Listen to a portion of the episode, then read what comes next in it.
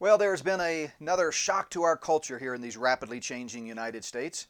Hello, everyone. My name is J.B. Hixson, and welcome to another edition of Culture Shock. Thank you for joining me. Right now, there are tens of thousands of National Guard troops still occupying Washington, D.C., and many other military maneuvers are taking place across the globe. A lot of people are wondering if we are preparing for war. Well, perhaps. But I want to discuss another war that has been raging for nearly 50 years and it just got a lot hotter. It is the war on the unborn. This past Friday, January 22, 2021, marked the 48th anniversary of the infamous Roe v. Wade Supreme Court decision. That ruling waged an open war on the unborn, making it legal to kill them. And since that time, more than 61 million babies have been killed by legalized infanticide in the United States alone. And notice I did not say 61 million unborn babies because, in fact, many of those 61 million plus infants were actually partially born before their lives were snuffed out. Last Thursday, the day before the anniversary of Roe v. Wade, Dr. Anthony Fauci, President Biden's chief medical advisor, announced that the president will be reversing the so called Mexico City policy. This is a measure that blocks U.S. federal funding for non governmental organizations that provide abortion services. To mark the horrific anniversary of Roe v. Wade, last Friday, the day after Fauci's shot across the bow in the war against the unborn, newly elected Vice President Kamala Harris, commenting on abortion, stated, quote, we recommit ourselves to ensuring that everyone has access to care, including reproductive health care. Well, there is one huge problem with the Vice President's statement abortion is not health care. Indeed, we now know to be fact what doctors ignored in the 1973 case, and that is abortion stops a beating heart. Stunningly, doctors in the Roe v. Wade case testified that, quote, medically the embryo and fetus are merely part of the mother's body and not yet human. One doctor at the court was even more blunt, calling the unborn child a gobbet of meat and protoplasmic rubbish. You know, we don't use the word rubbish much anymore, but I looked it up. It means worthless, unwanted material that is rejected or thrown out. Well, let me tell you, when I look at the sonograph pictures of each of my six children before they were born, I can say with certainty they were not protoplasmic rubbish. They were precious, precious little human beings. Those statements by Fauci and Harris are just the beginning of an intensifying war on the unborn. It will heat up in the coming days, weeks, and months. The new president has made it clear that even if the Supreme Court overturns Roe v. Wade, he will push through a federal statute legalizing abortion, taking the decision effectively out of the Supreme Court's hands. During his campaign, Biden promised to, quote, make Roe the law of the land, end quote. The president has instructed the Justice Department to file suits in order to stop state restrictions on abortion access. And he wants the Affordable Health Care Act to include coverage for abortion. The new administration does not support the Hyde Amendment, even though at one time Joe Biden did in fact support it. The Hyde Amendment took effect in 1980 and bars the use of federal funds to pay for abortion except in the cases of rape, incest, and life of the mother. Studies show that the Hyde Amendment saved more than 60,000 babies in 2019 alone.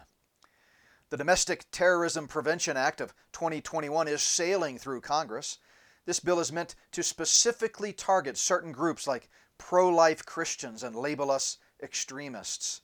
White House Press Secretary Jen Psaki has been using the term extremists repeatedly during her press briefings. And DNC official David Atkins said on Twitter that people like conservative Christians need, quote, deprogramming. Well, make no mistake, we are in a war. It is a war to defend the defenseless. It is a war on the very sanctity of human life.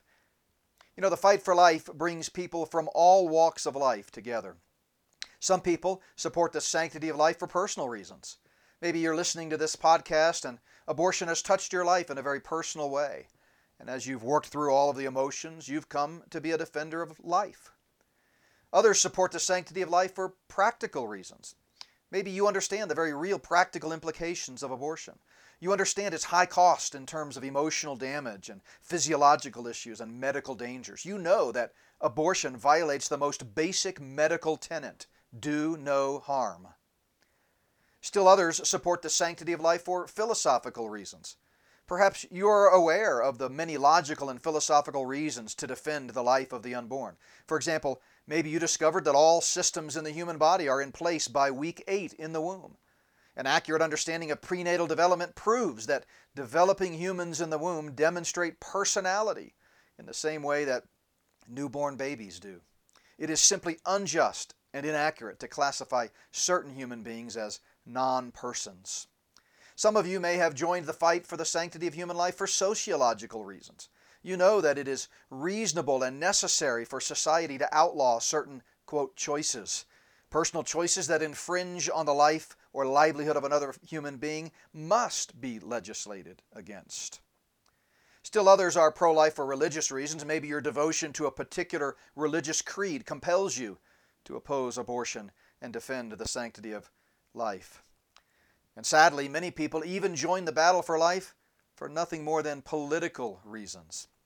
They have ulterior motives.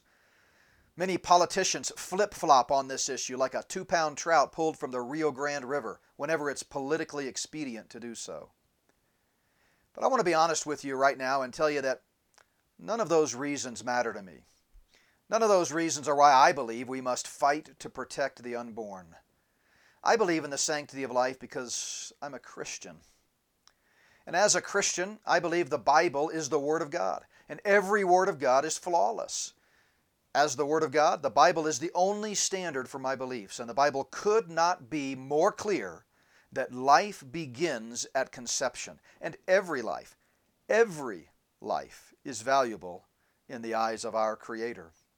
So, yes, there are many reasons why someone might choose to defend the life of the unborn. But ultimately, all of those reasons fall short of providing the unwavering absolute standard provided by God's Word. Now, I don't mean to offend anyone with my passionate biblicism. I realize that important issues like this often create strategic, if not unusual, alliances. Yet, I want you to know that to me, for me, this issue is not complicated. It is not political. It is not philosophical. It is not sociological. It is biblical, plain and simple. The word for a human baby that is used in the Bible is used to refer to the unborn as well as the born. And the Bible speaks of God forming us in the womb.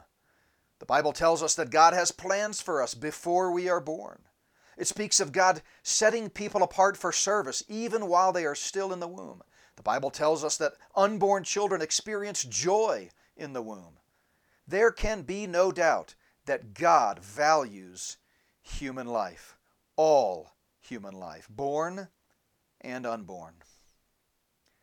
And there is equally no doubt that the war on the unborn is heating up in yet another shock to our Christian conservative culture in America. Let me encourage you to stand up, speak out, and support pro life organizations in this intensifying battle. And before I close, let me mention one more thing. Even more important than saving physical lives is saving spiritual lives. Jesus Christ, the Son of God, died and rose again for your sins. And only by faith alone in Him can you hope to find forgiveness of sins and eternal life. Well, this has been Culture Shock, and my name is J.B. Hixson. If you would like more information about how to have eternal life, or if you just want to reach out and talk about some of these critical cultural issues in our day, please contact me anytime through the Not by Works website. And don't forget to subscribe to our podcast or YouTube and Rumble channels, and share this important episode with other culture warriors. Thank you for watching and listening. God bless you.